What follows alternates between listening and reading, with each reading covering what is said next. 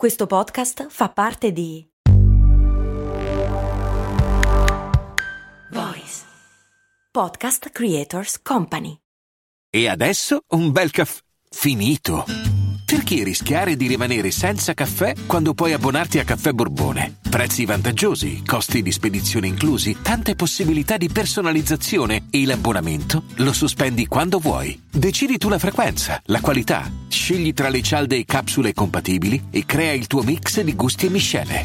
Mai più senza caffè con l'abbonamento Caffè Borbone. Tutte le info su caffèborbone.com. Questa è Discoscienza e io sono Andrea Bellati. Cerco le notizie più curiose e interessanti sulle principali riviste scientifiche del mondo e poi le faccio girare qui, sul piatto, ogni settimana.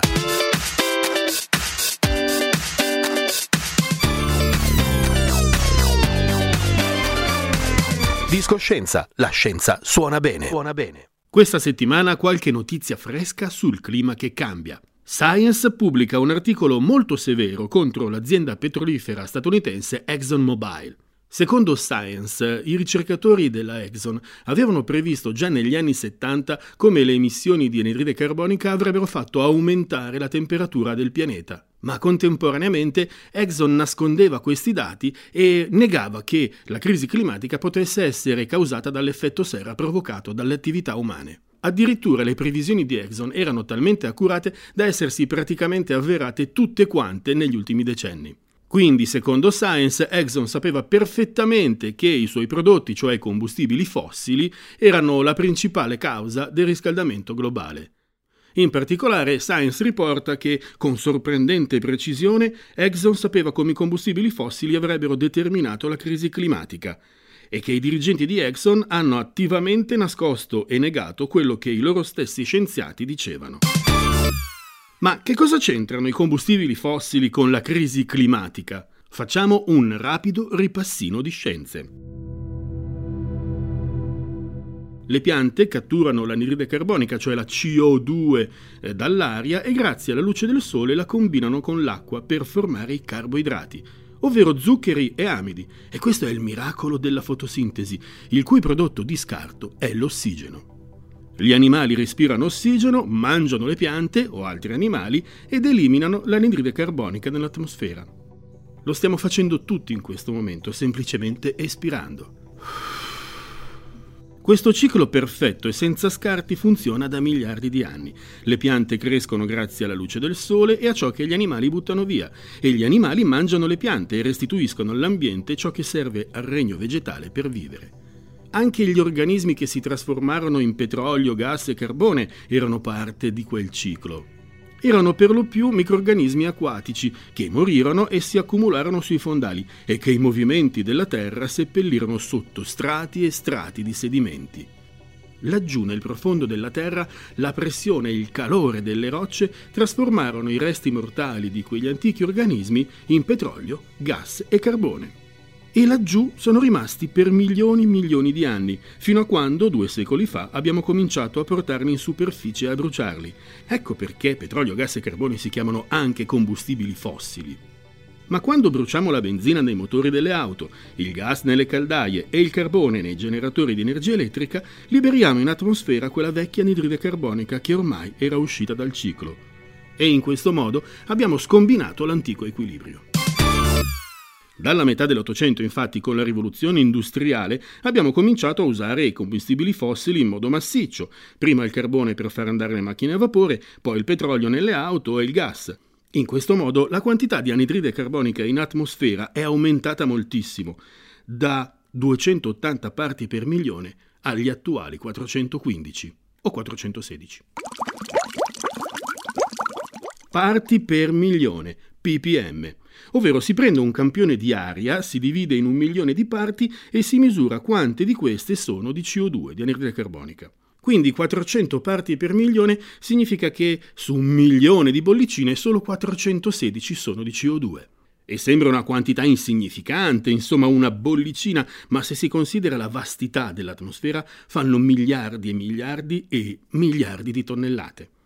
Il dato sulla quantità di CO2 presente in atmosfera è aggiornato giorno per giorno e nella descrizione dell'episodio trovate il link per informarvi anche quotidianamente. Ma che fa di male sta CO2? In fondo stiamo espirando CO2, quindi non è un gas velenoso. Il problema è che l'anidride carbonica è il gas che contribuisce maggiormente all'effetto serra per il 60%, è seguita dal metano 20%, dall'ozono 15% e dagli ossidi di azoto per il 10%. Il resto sono altri gas che contribuiscono in misura minore. E se la Terra si scalda il clima impazzisce, quindi è a causa soprattutto della CO2. Ma quanto si sta scaldando la Terra? Ogni anno si dice questo è stato l'anno più caldo. Infatti la scienza conferma, l'anno appena concluso, il 2022, è stato esageratamente caldo. Anzi, il dicembre 2022 è stato il dicembre più caldo di sempre. L'estate del 2022, mm, ce la ricordiamo, è stata la più calda mai registrata in Europa. E in Europa, complessivamente, il 2022 è stato il secondo anno più caldo mentre a livello globale è stato il quinto anno più caldo dopo il 2016, il 2020, il 2019 e il 2017. Sempre più caldo un anno dopo l'altro. E anche il 2023, appena nato, ha già la febbre, con temperature registrate intorno a Capodanno nettamente superiori alle medie stagionali. Qualche esempio.